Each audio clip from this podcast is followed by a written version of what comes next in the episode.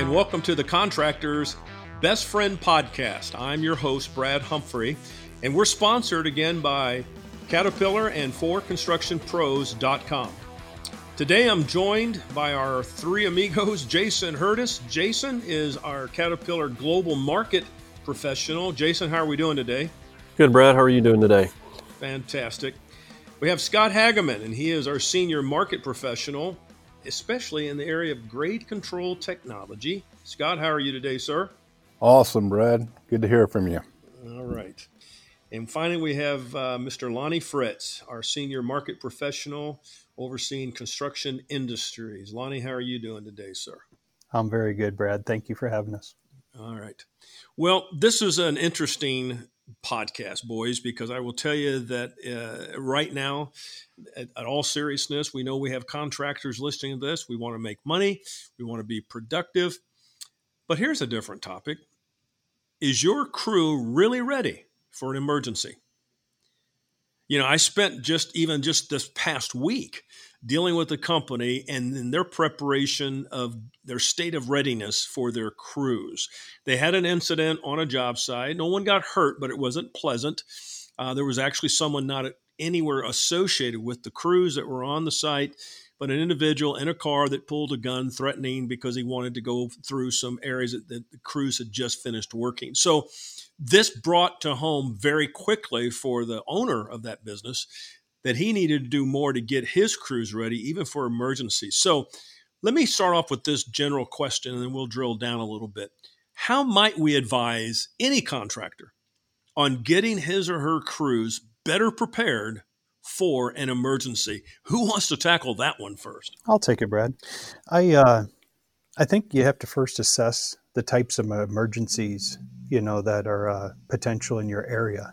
If we just look um, from a geographical standpoint. You know, we, mm. we work outdoors.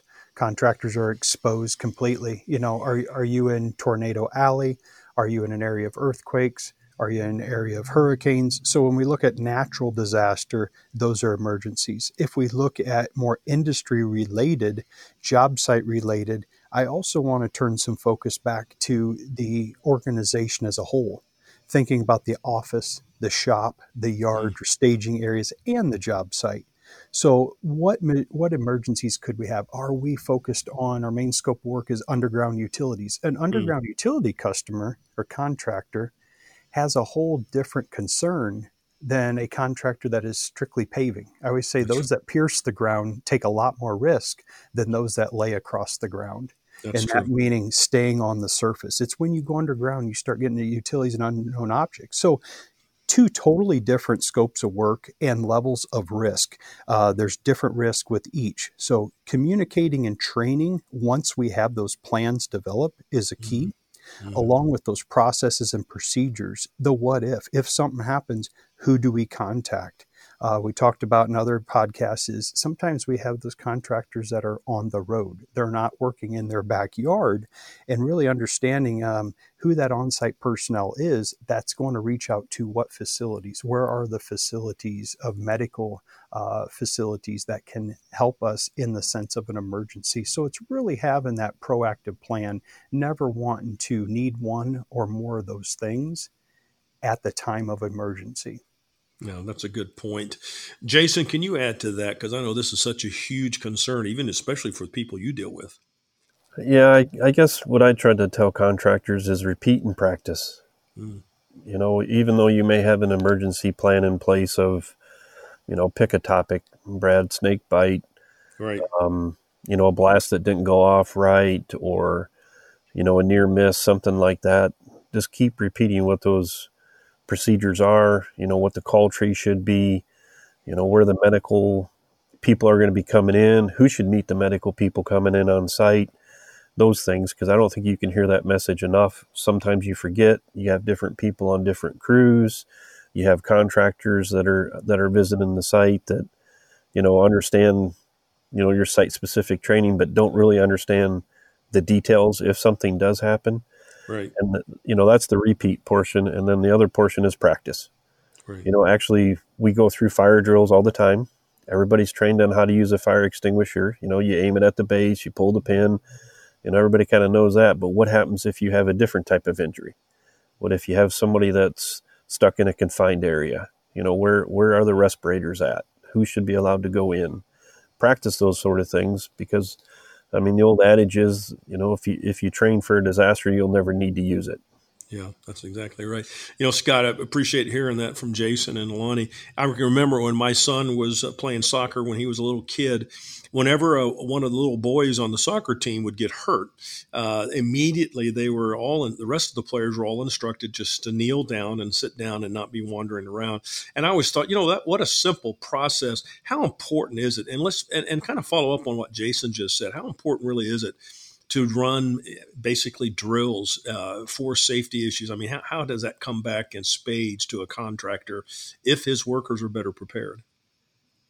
Once again, I commend them for having a plan. The soccer, you know, organization had a plan, and right. obviously they must have practiced because the kids followed.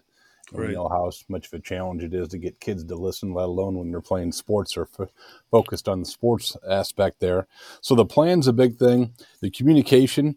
The other the thing about the communication is let's just not think of a soccer field. Let's think of some of our jobs that are miles long. You know, we're mm. building roads and how do we communicate? I don't care how loud you are, you can't scream loud enough to travel a few miles. So that's going to be another aspect of how do we communicate throughout the whole job site. And then Lonnie touched on it, but know your employees. And what I mean by that is we actually had a training here in Illinois and we had some weather come in and we had some dealer people that weren't used to tornadoes. So they didn't know what to do. It really startled them because they didn't know what they don't know type thing. Mm-hmm. so know your employees and make sure that everybody's comfortable but with what could happen in your specific area. Lonnie, you know, I think when we look at the, the, the contractor, many of them may be listening to this podcast right now, you know, they don't have a large organization. It's not like they have hundreds and hundreds of employees. And in fact, in many cases, when their crews are out there working, it normally falls onto a foreman if the super, if a superintendent's not available. It usually falls upon that foreman to sort of act as the the traffic cop, if you will, during an emergency. Let's give contractors in that situation, what might be a couple of steps we could give them to actually be better prepared for an emergency that might come unannounced? That's why it's called an emergency, I guess. yeah, absolutely. And, you know, we can't use the word training enough. I guess I'll speak from past experience. You know, just having first aid and CPR training, um, it's come in in handy, unfortunately, um, in my own personal life. You know, there's been some instances where I've seen people pass out or just trying to understand how to approach a victim and, uh, you know, somebody that is in need of emergency help um, is the first thing. So it, it, goes back to the basic training and elevating it, and making sure the people are competent. You know, that's one of the first things that OSHA, Occupational Safety and Health Administration, is going to ask: Who's the competent person here? Well, it's hard to have a competent person if we didn't assess their skills in the beginning and then make sure there was training for any areas where they needed extra educational help and training. So if it does cascade, you know, on through the organization and there's a form in there, um, making sure that they are properly trained, making sure that we have had those toolbox talks, that we have systems in place, processes and procedures in place. So in the unfortunate circumstance we have to execute, we know how to execute, we know what to execute um, in reaching out for help. You know, having those numbers programmed into your phone. It may not be 911 in your area. Um, so making sure you know who to contact, how to contact, know the address know where you're located because the first thing they're going to want to know is where are you if there's not automatic GPS coming off of your phone, for example. Um, and, and Scott touched on know your people. I had a situation when I was in the industry of a, a lady, uh, labor, we were unloading concrete barrier wall, and she did not realize she was allergic to bees until she was stung and mm. as she laid out, laid on the ground, passed out, and we didn't know what was wrong with her. Um, so you really need to know your people, and and you know when we do training at Caterpillar, we have epinephrine pens. You know, you yes. know there's bees and things around. Be prepared. You know, be proactive. Yeah. Be prepared in case you would need to utilize those things in an emergency. You know, guys, I, I, I, have never shared this with you guys. I, I, was in construction, obviously, at one time as a contractor, and I learned the hard way. Uh, Lonnie, to what you just said. I actually had it was my foreman of all people. It was a, one of the hottest days of the year, and he passed out from heat exhaustion. And fortunately, the good news was I was on my way to that job site and was only about two to three minutes from there not knowing that it had happened. When I got there, there was a frantic movement amongst the crews. There was no leader. And so if I had not been there, I really wonder if Steve would have made it because as we took him, we had we called the ambulance, of course. I took over at that point. But when the ambulance emergency room emergency was there and all that, that we took him in, the doctor actually told us that had been a little bit longer, that he could have had much much deeper uh, consequences. So that moved me and my partner at that time to immediately implement an emergency action plan that backed up the foreman. And that's one thing I would share with the with the contractors listening right now. If your point person on any emergency, and I do think you should have one, but if your point person goes down, you better have another plan uh, because there's a tendency, unless you have a real strong lead person or someone on that crew that's got their heads about them in the right place, uh, you're going to be hurting on that situation. So I know that's an important thing. Jason, do you have anything else to add on this? Again, emergencies are just that we don't know when they're going to come up in many cases, but how do you, how else can we prepare contractors to be ready for them?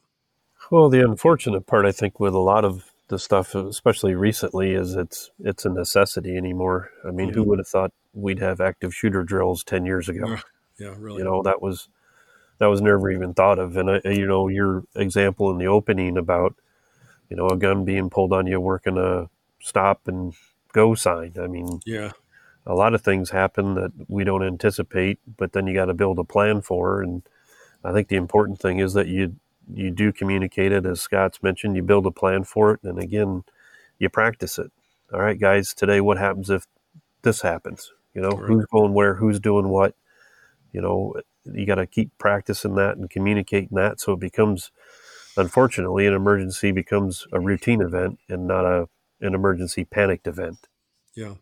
Scott, you know, one thing that has changed greatly on uh, for most construction companies is as they do work is, you know, cities and towns and counties they seem to almost make work impossible to complete sometimes. So, how does knowing your your your rules of you know rules of engagement as a contractor in a community um, and it could include everything from you can't you can't start work earlier than this time. You have to be done with work before you know by this time uh, that type of thing. And and and that breeds over into emergencies and not knowing an area or having a protocol to follow. What again what kind of advice might we give to contractors to know how how important it is to know the area they're working in obviously communication you know it's a it's a pr thing. You want to know your community that you're working in because a little thing they could really blow up and, and make it really look negative for that contractor if it gets carried away and get out of mm-hmm. hand. So have somebody to communicate just on some of those small things. It might not be emergency but some of those small things. That communication will also then build upon the job because as i was thinking here the job changes yeah. The, the the exit ramp might be open this month, but next month it might be closed for work. And now where do we go? Well, we right. come out there like a just flying out of that job site to get run, rush, and help somebody, and realize, well, the road's closed now. I didn't realize that. So right. think about how the job changes as you're going along. So the plan needs to be maybe not updated, but just reviewed to see that everything still works according to the plan. Yeah, and that's a good example. You know, you just jog my memory, Scott. Appreciate that. There's actually a, a very large, large complex of apartments and condos here in the Dallas area, and uh, they're very, very particular uh, about where you quote park your equipment at. They do not want trucks and equipment parked within their area. So, literally, the crews that work there, in some cases, have to park anywhere from a quarter of a mile to half a mile away. And in some cases, they've actually had to park further away because of other things that are going on. Well, you and I both know that just sets up unbelievable opportunities for emergencies. And what happens when one of our workers gets hurt on the job and and because the truck normally or the equipment truck um, is normally only about 50 yards away now it's a half a mile away. So it really does go to what you just said. You got to know the areas and you got to be familiar with that as well. Closing comment here. Something that uh, triggered a thought here, um, and this especially applies for contractors that may be working in an area a little bit newer or they're unfamiliar with, is be proactive. Yeah. And what I mean by that is before you ever break ground and, and mobilize to the project and get started, when you're in that pre planning stage, reach out to local authorities, contact the police, contact the fire department, contact the emergency medical service, the EMS. Let them know we're going to start this project. A lot yes. of it is for traffic control for them you know and a lot of that's communicated especially if you're doing department transportation work and say this section of road is going to be closed or this is going to be restricted. Police fire emergency you'll need to detour around or this area is going to be restricted. So that's the first thing is communicating for their own needs Secondly, is communicating for your potential, which are hopefully not needs down the road, is here's what we're going to be doing. We have these seven months on our schedule. I'm working right. from here to here. It is stage this phase. Here's your access and egress points right. et cetera, et cetera, and really take that proactive approach to pre-plan for an emergency, reaching out to the personnel as whether as well as all those on-site um, processes, procedures, and uh, and then of course the walkthroughs and the drills. I think that's excellent advice. And let me just bring this to a close. This is such good stuff here, guys. Thank you for your efforts. You've done a really knockout job today. For contractors listening to this or leaders, hey, let's keep a couple of things in mind. Not everything is going to be defined by that job file. Uh, it may require you to go out to that job site certainly before you even get started and just take a just take a, a, a, perspective of what your what your people will be working in and where traffic patterns are going to be and that type of thing. What's the reputation of the area?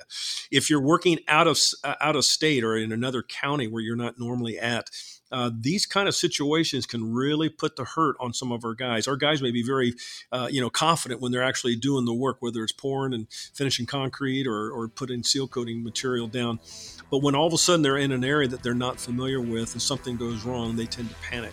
So I've seen that happen. I've seen that happen firsthand. So we're glad. Thank you for being a part of us. We're glad you've been a part of the podcast today. Again, my thanks to Jason, Lonnie, and Scott uh, again for helping us out.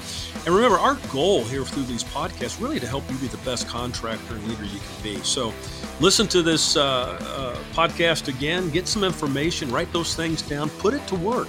And we want you to be the best that you can be. Best of luck to you as you move forward this year. Link to helpful content from CAT experts featured on the CAT Landscaping and Construction Facebook page.